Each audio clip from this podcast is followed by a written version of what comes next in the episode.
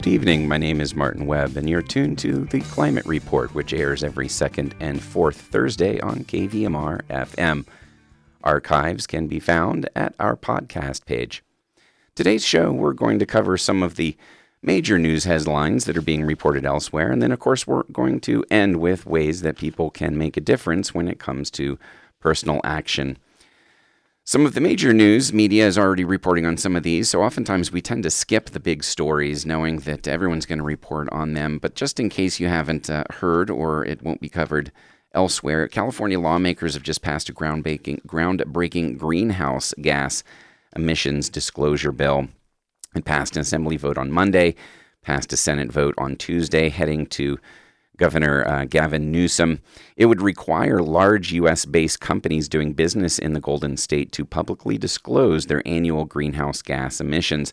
This is the first such requirement in the nation.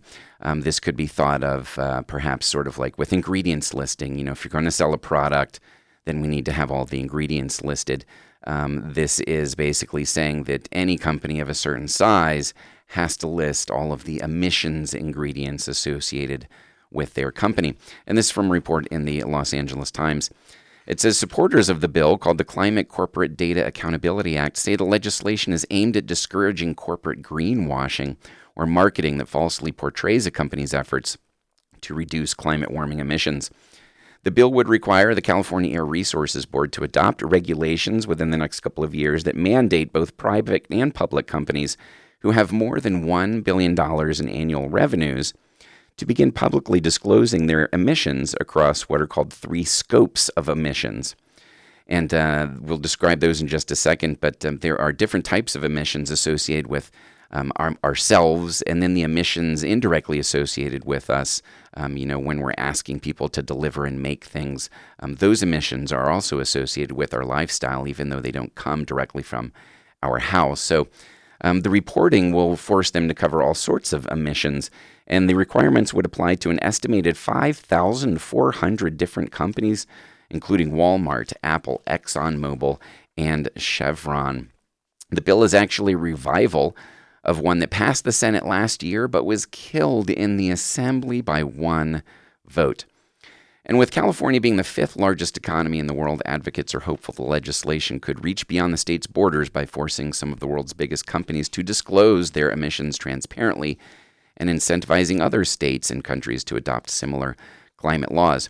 So under the proposed law, what are called Scope 1 emissions are defined as direct greenhouse gas emissions from a company's own branches, its own factories, its own buildings, direct greenhouse gas emissions from their own operations. But then they have a different Scope 2, which includes indirect emissions from electricity bought by the company. And then Scope 3 emissions are from the company's supply chain. That includes anything associated with their operations that creates emissions elsewhere. That's waste, water usage, business travel, and even employee commutes. These Scope 3 emissions account typically for about 75% of a company's greenhouse gas emissions for many industries. So it's something that sometimes comes up in greenwashing, and you'll hear that in reporting, that there might be a company reducing their electricity use on site. They might be solar powered at their warehouses, which is a fantastic thing to hear as far as green energy. But then they might not address the bulk of emissions associated with doing business, which is all of the emissions that they ask their vendors and associated employees to create in order to help run their business. Now, the measure was backed by more than a dozen major corporations, including IKEA, Microsoft, Patagonia, REI, Dignity Health, and the Sierra Nevada Brewing Company. They said in a joint letter to lawmakers, "We know that consistent, comparable, and reliable emissions data at scale is necessary to fully assess the global economy's risk exposure and to navigate the path to a net zero future. This law would break new ground on ambitious climate policy and would allow the largest economic actors to fully understand and mitigate their harmful greenhouse gas emissions." One thing to note as an aside is the companies that were supporting this are oftentimes the companies that are legitimately doing reductions and correctly advertising that they're taking green steps. They're unhappy that other industries are falsely claiming that they are making reductions. And so they're saying this will level the playing field. We'll actually see the skeletons in the closet, who has emissions and who doesn't. Apple recently joined and supported last minute, writing in a letter that it is strongly supportive of climate disclosures to improve transparency and drive progress in the fight against climate change.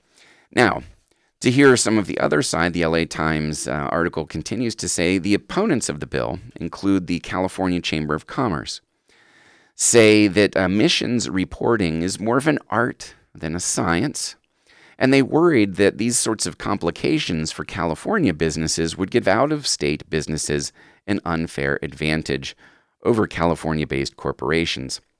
They also questioned whether the California Air Resources Board even has the authority to regulate out-of-state companies who are bringing goods to California, because that's what this would address. If you're doing $1 billion worth of business in California, it's not you have to be located in California. It's if you're doing $1 billion or more in business. So the opponents were saying they don't even have the ability to regulate out-of-state companies that are bringing goods in. And lastly, opponents worried that small and medium-sized businesses could bear the financial burden of the bill secretly, and that it wouldn't necessarily create any problem for the big companies, even though that's who it's targeted for. Instead, it would actually create a problem for all the small companies that are working to support the big companies. The bill's author tried to dispute the last concern, that it would really be small and medium-sized businesses that would have to pay for this. The bill's author emphasized that it only applies to billion-dollar corporations and would have no impact on the small businesses that supply them. But Southern Cal Gas and San Diego Gas and Electric opposed the bill, saying it actually would impose a new and potentially insurmountable cost on the hundreds of diverse business enterprises that they work with by requiring all of these smaller businesses to report on their Scope 3 indirect emissions created on behalf of the billion-dollar company in order to support the billion-dollar gas company's compliance with the law. So again, the billion-dollar companies are expected to report on the emissions of all their suppliers. That means their suppliers are going to have to figure out how to gather and report their emissions, and there will be some sort of cost associated with that. Well, they closed by saying the state bill could be a first step in the nation towards satiating the public's appetite for corporate climate disclosures and clarity on who's greenwashing and who's not. A 2021 survey of Americans found that 87% of Americans believe it's important for corporations to be transparent about their climate impacts. And just last year, some 530 major financial investors, representing almost $39 trillion in assets that are under management, urged governments around the world to implement policies just like this, because it would help them figure out how to best support actual large-scale zero-emissions investments and not be hoodwinked themselves. So that should be signed by the governor here shortly. Landmark bill that will likely end up in court, as most landmark bills do. In other major news that you likely have heard about, there's a new report on the conditions on Earth may be moving outside of what's called the safe operating space for humanity, according to dozens of scientists. They say human actions have pushed the world into the danger zone on several key indicators of planetary health, threatening to trigger dramatic changes in conditions on Earth. This is according to a new analysis from 28 scientists in 8 countries.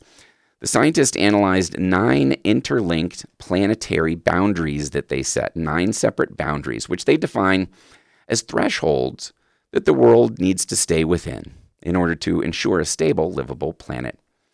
These planetary boundaries and thresholds include climate change thresholds, biodiversity, fresh water, land use, and the impact of synthetic chemicals and aerosols. They say that human activities have now breached safe levels for 6 of these 9 boundaries and are pushing the world outside a safe operating space for humanity, according to the report, which was published on Wednesday in the journal Science Advances. These 9 boundaries were first set out in a 2009 paper, and they aim to establish a set of somewhat scientifically defined limits on the changes humans are making to the planet, from pumping out planet-heating pollution to clearing forests for farming. And beyond these limits, the theory goes, the risk of destabilizing conditions on Earth increases dramatically. Now, what's interesting to note is that the limits are designed to be conservative, So the alarm bells might ring a little bit earlier than need be, but that's on purpose because they say that's designed to enable society to solve the problems before reaching a very high risk zone. That's according to Catherine Richardson, a professor in biological oceanography at the University of Copenhagen and a co-author on the report. So again, they've set these 9 boundaries. We've gone past 6 of them. We're headed in the wrong direction, but they're saying we intentionally have set these to be conservative thresholds so that we would buy ourselves some time to make the needed changes. She pointed to the unprecedented summer of extreme weather the world has just experienced at 1.2 degrees Celsius of global warming. And she said, we didn't even think it was going to be like this at 1 degree. No human has ever experienced the conditions that we're experiencing right now, she added. And if you're a regular listener to the Climate Report, you know the science has shown that. There's never been this much carbon in the atmosphere since 3 million years ago. And modern humanity is just within the last 10,000 or so, modern civilization. So of the 3 boundaries, though, that scientists found are still within a safe space, of the 3, because there were 9, we're past 6 of 9, and there are 3 left. They said 2 of them are moving in the wrong direction. That's ocean acidification and the amount of aerosols in the atmosphere. So 2 of the 3 were heading in the wrong direction towards crossing those, but there is some good news. The 9th, the ozone layer, was on the wrong side of the boundary in the 90s, Richardson said, but thanks to international cooperation to phase out ozone-depleting chemicals, it is on track to recover completely. Now, Richardson said, crossing planetary boundaries does not mean the world has reached a disastrous tipping point. Hitting one does not mean falling off a cliff. It's intended to be just a clear warning signal. And she uses a bank account analogy here that I like to use myself when I'm communicating around the climate. She says she used the analogy of a bank account where the currency is not money, but rather the Earth's resources, which humans, like all living organisms, use to survive. As humanity crosses planetary boundaries, our bank balance of what we're taking out of the Earth is going down. She said we can party, even though our money in the bank is getting less. We just can't party forever. That's the situation that we've brought ourselves into. The significance of the planetary boundaries model is that it doesn't analyze climate and biodiversity separately in isolation, the report authors said. So a lot of research studies just look at one thing separately in a vacuum, and it's important to look at how all of these things are interrelated because that is one of the biggest unknowns in climate forecasting and predictions is how are all of these interrelated tipping points going to impact each other? So instead of doing that in isolation, this report looks at the interaction of all of this, both climate and biodiversity, as well as a host of other ways humans are affecting the planet. Breaching one boundary is likely to have knock-on effects for others. Raising the world's forests, for example, has huge climate impacts. Richardson said, we most likely cannot achieve the climate goals that the international community has adopted without at the same time respecting a limit for deforestation. Simon Lewis, a professor of global change science at University College London in the UK, who is not involved in the research, said the report provides a strikingly glooming update on an already alarming picture. He told CNN, humans are destroying biodiversity, changing the climate, and polluting our home to such an extent that we've pushed our planet out of the stable conditions that enabled human civilizations to emerge. It couldn't be a more stark warning. And Andrew Fanning, a visiting research fellow at the University of Leeds in the UK, also not involved in the report, said the planetary boundaries model provides strong evidence-based support to policymakers and others to help transform economies and societies and our lives to tackle the climate crisis. This report is actually the 3rd update on the planetary boundaries framework. The previous was published in 2005, and the article here in CNN ends by saying, from Richardson, what scares me is that the transgression is increasing for all of the boundaries that were found to be transgressed at the last report. She added, this isn't getting better. Okay, some bright spots. You may have heard also as well that the United States is launching a $1 billion tree planting scheme to mitigate the effects of the climate crisis. And again, if you're a regular listener of the Climate Report, you know that we put a lot of focus on those types of solutions that are quick, easy. They don't require fancy technology, financing. It's working with nature in many cases that does the most good. So this is interesting news here. The federal effort will focus on marginalized areas in all parts of the country. So putting trees where there aren't trees and aims to reduce extreme heat and benefit health. That's right. According to the Associated Press here, it says hundreds of communities around the U.S. will share more than $1 billion in federal money to help them plant and maintain trees under a federal program that is intended to reduce extreme heat, benefit health, and improve access to nature. The U.S. Agriculture Secretary Tom Vilsack will announce the $1.13 billion in funding today in Cedar Rapids, Iowa. It will fund 385 projects around the country.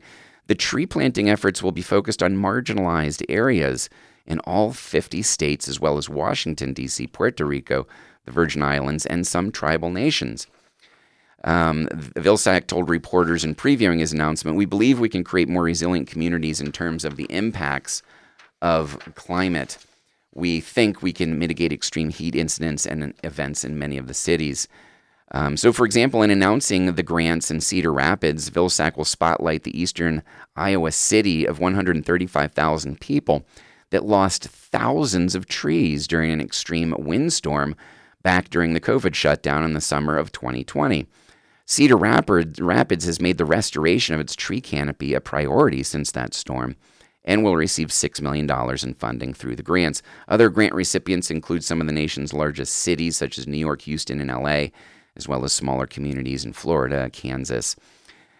So everyone should have access to nature, according to a spokesperson for the White House Council on Environmental Quality. Urban forests can play a key role in ensuring both access and to increasing resilience for climate resilience to communities, helping reduce extreme heat and making communities more livable. All this federal money, the $1 billion for trees, comes from the Inflation Reduction Act. Okay, some other quick headlines. And then we'll hit some of the things that latest research on actions that individuals can take. Here's some interesting, somewhat contradictory headlines. There was one headline that says, it's the beginning of the end of the fossil fuel era, according to the International Energy Administration. That's the United Nations arm that tracks all energy use all around the world. That's supposed to be impartial from the UN. And they say that the beginning of the end of fossil fuel era is approaching. Meanwhile, another headline concurrent to that says the World Bank spent billions of dollars backing fossil fuels and that the United States is behind more than a third of global oil and gas expansion. So while you might hear about fights over drilling here in the United States on our own lands, the U.S. is actually behind more than a third of global oil and gas expansion when the UN and all sciences said we need to shut them fossil fuel production down. So that's either U.S. firms expanding around the world or financial investments from the U.S. spurring it around the world, or even federal government incentives that we as taxpayers pay to help support that. So the U.S. is behind more than a third of the expansion of global oil and gas. Meanwhile, in some sort of cognitive dissonance that we live in here in the United States, alongside that was the headline that the U.S. has set a new record for billion-dollar climate disasters in a single year. The last record for number of billion-dollar disasters was a couple of years ago, and we've already exceeded that, and the year isn't over. So more billion-dollar climate disasters than ever. We're behind a third of the global oil and gas expansion. The World Bank is spending billions of dollars backing fossil fuels, but the IEA at the UN is saying it's the beginning of the end. So someone tell those folks. Okay. So now here's the part of the show where, you've got the news, you know what's happening, you get the gist, you're paying attention, you're listening to the Climate Report. So what are some of the things that we are seeing people could do? And this is one of the things I want to talk about because this illustrates the complexity of enacting legislation like the Inflation Reduction Act. It's offering a bunch of rebates to make homes more efficient. It's offering rebates to help homes electrify and change their appliances. Those are two different subjects. Efficiency means getting your home to use less energy. So having the same comfort and being happy and safe and having a healthy home environment, but using less energy, that's efficiency. At the same time, there's a move to electrify everything so that we stop using fossil fuels, and a lot of that's swapping out appliances. So, hey, the IRA was passed. How can I get rebates? I'm going to describe to you the challenges and the bureaucratic steps it takes to get money down into our wallets. So this is from the Building Performance Association. This is 10 key takeaways from the Department of Energy's new guidelines that they just issued for some of these rebates. So This is federal money that's going to be given to states, and then the states are expected to disseminate it. And they haven't been able to do that until they had guidelines. And these are some of the guidelines. And it's going to focus on two new rebate programs from the Inflation Reduction Act that everyone should know about. If you're a regular listener, again, you know that recently there was research done that showed overwhelmingly most Americans have no clue about the IRA, and that when explained to them, only about a fourth felt like it still had value to them. So not enough people know about this, and so that's why we're going to communicate it. We're going to talk about the two new rebate programs, which offer many opportunities to homeowners and contractors in HVAC, solar, and home performance. So it's fascinating. There are going to be all sorts of details that people need to know about. And this is the complexity of political solutions and bureaucratic solutions, which are valuable and have their place. But we'll also talk about immediate personal things people can do. So it's a dense 100-page document. The Department of Energy recently released its highly anticipated guidelines for all 50 states to use in designing their rebate programs under this IRA funding. The two programs are home efficiency rebates and then home electrification rebates, two separate programs. So here are 10 takeaways from these new guidelines. Number one, all states must establish a qualified contractor list. That's right, you can't just call up anybody to get some work done and then get a rebate. This might be one of the most important takeaways from the IRA state guidelines for contractors. States must create and maintain a list of contractors separately for each of the two rebate programs, some that specialize in efficiency and some that specialize in electrification. However, the DOE, and if I say the DOE, that's the Department of Energy, the DOE did not give specific qualifications that contractors will have to meet to be listed, and each state will ultimately determine that criteria. So you could have completely different criteria in all 50 states. The DOE, the federal government, just said you're going to have to come up with a list of qualified contractors who will qualify for these rebates for property owners, but come up with your own qualifications. We're not going to tell you what those are. The states will have a way to quick start option to get funding in people's hands. If there are states who already have existing incentive programs, they can just take this money and put it in the bank account, so to speak, for existing programs. They don't have to create a whole new thing. States like California, who already have strong efficiency incentive programs, will likely move forward with that type of option. Otherwise, other states that don't have anything comparable in place will end up having to create brand new programs from scratch, and that could take some time before homeowners in those states can see some money. So in California, we're ahead of the curve. We should be able to see this rebate money. And then what's interesting is, will any states opt out of IRA rebates? And unfortunately, it says we don't know what states plan to apply for rebate program money, while some states like Florida have announced that they do not intend to accept any IRA funding. That's right. This IRA bill was passed to provide climate solutions and help with financing rebates and tax credits for the citizens of America.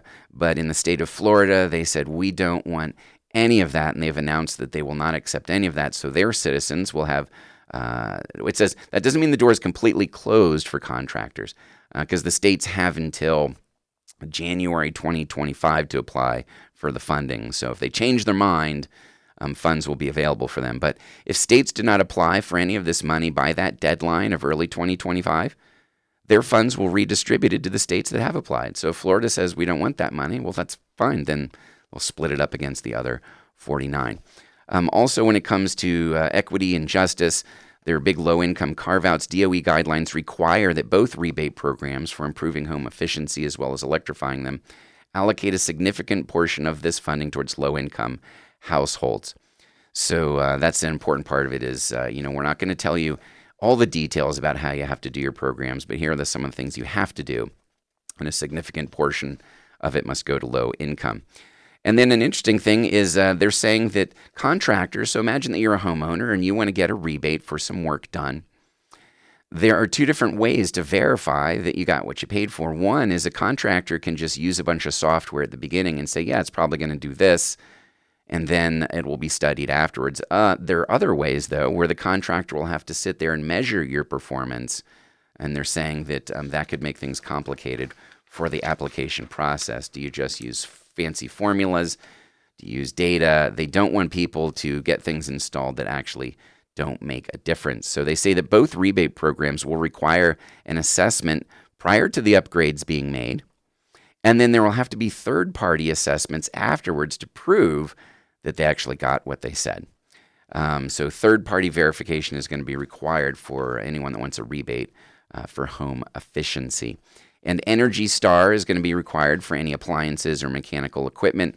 And some of these rebates can be paid directly to the contractor, so it lowers that upfront cost. So you can see that there's a whole bunch of issues when it comes to rolling out these types of things. That's why there are also solutions like what would happen if the world cut meat and milk consumption in half. Agricultural emissions would fall by almost a third. And again, some of these things are policies that we can enact immediately for our own selves. Sometimes it's not necessarily just what we're driving. The research shows that if we don't change our food consumption, we still will blow past the 1.5 degrees Celsius mark that science has said. So that's an easy, immediate thing that can happen. And this is an interesting article that I found in Grist. It says cows are often described as climate change criminals because of how much planet warming methane they burp. But there's another problem with livestock farming that's even worse for the climate and easier to overlook. To feed the world's growing appetite for meat, corporations and ranchers are chopping down more forests and trampling more carbon-sequestering grasslands to make room for pastures and fields of hay. Ruminants, like cattle, sheep, and goats, not only create a lot of methane, and not only do they end up knocking down a bunch of trees in many places, but they need a lot of space to graze, and animal feed then also needs additional space to grow. And the greenhouse gases unleashed by this deforestation and land degradation mean food systems account for 1/3 of the world's climate pollution. 1/3 of our carbon emissions and what's contributing to this are related to our food systems. And that's why we highlight these solutions a lot here on the Climate Report, because it is fast and is easy.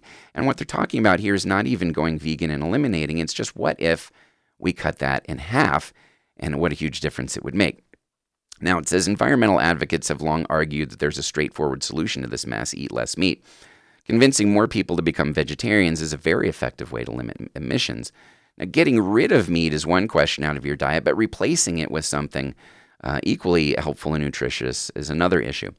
And this paper published on Tuesday seeks to address both, finding that giving up meat in flavor in favor of meat-like plant products would yield significant benefits for the climate, biodiversity, and even food security in coming decades. Swapping 50% of the world's beef, chicken, pork, and milk consumption with plant alternatives by mid-century could effectively halt the ecological destruction associated with farming. This is according to the study in Nature Communications. So they say there's evidence to show if we don't shift our diets, then we will not meet the targets set out for us by 2030, 2050, or 2100. So it was interesting to see that, again, they continue to say that that is the direction that people can make immediate shifts, and an immediate change is lowering that meat consumption and finding plant-based alternatives for that. One of the lead authors says it was interesting to see how powerful this dietary change can be and to see all these impacts across the spectrum of sustainability outcomes or objectives. And they pointed to areas where things are already changing, getting public schools, prisons, and other institutes to substitute meat, adding labels to food products to indicate their carbon footprints, and increasing public funding for research and development of alternative proteins. Well, we're going to have to save this last one for next time when we are back for our second show in September. We're always here the second and fourth Thursday at 6:30 p.m. I have some tips on cutting down with water use and all of the easy low-hanging fruit associated with that.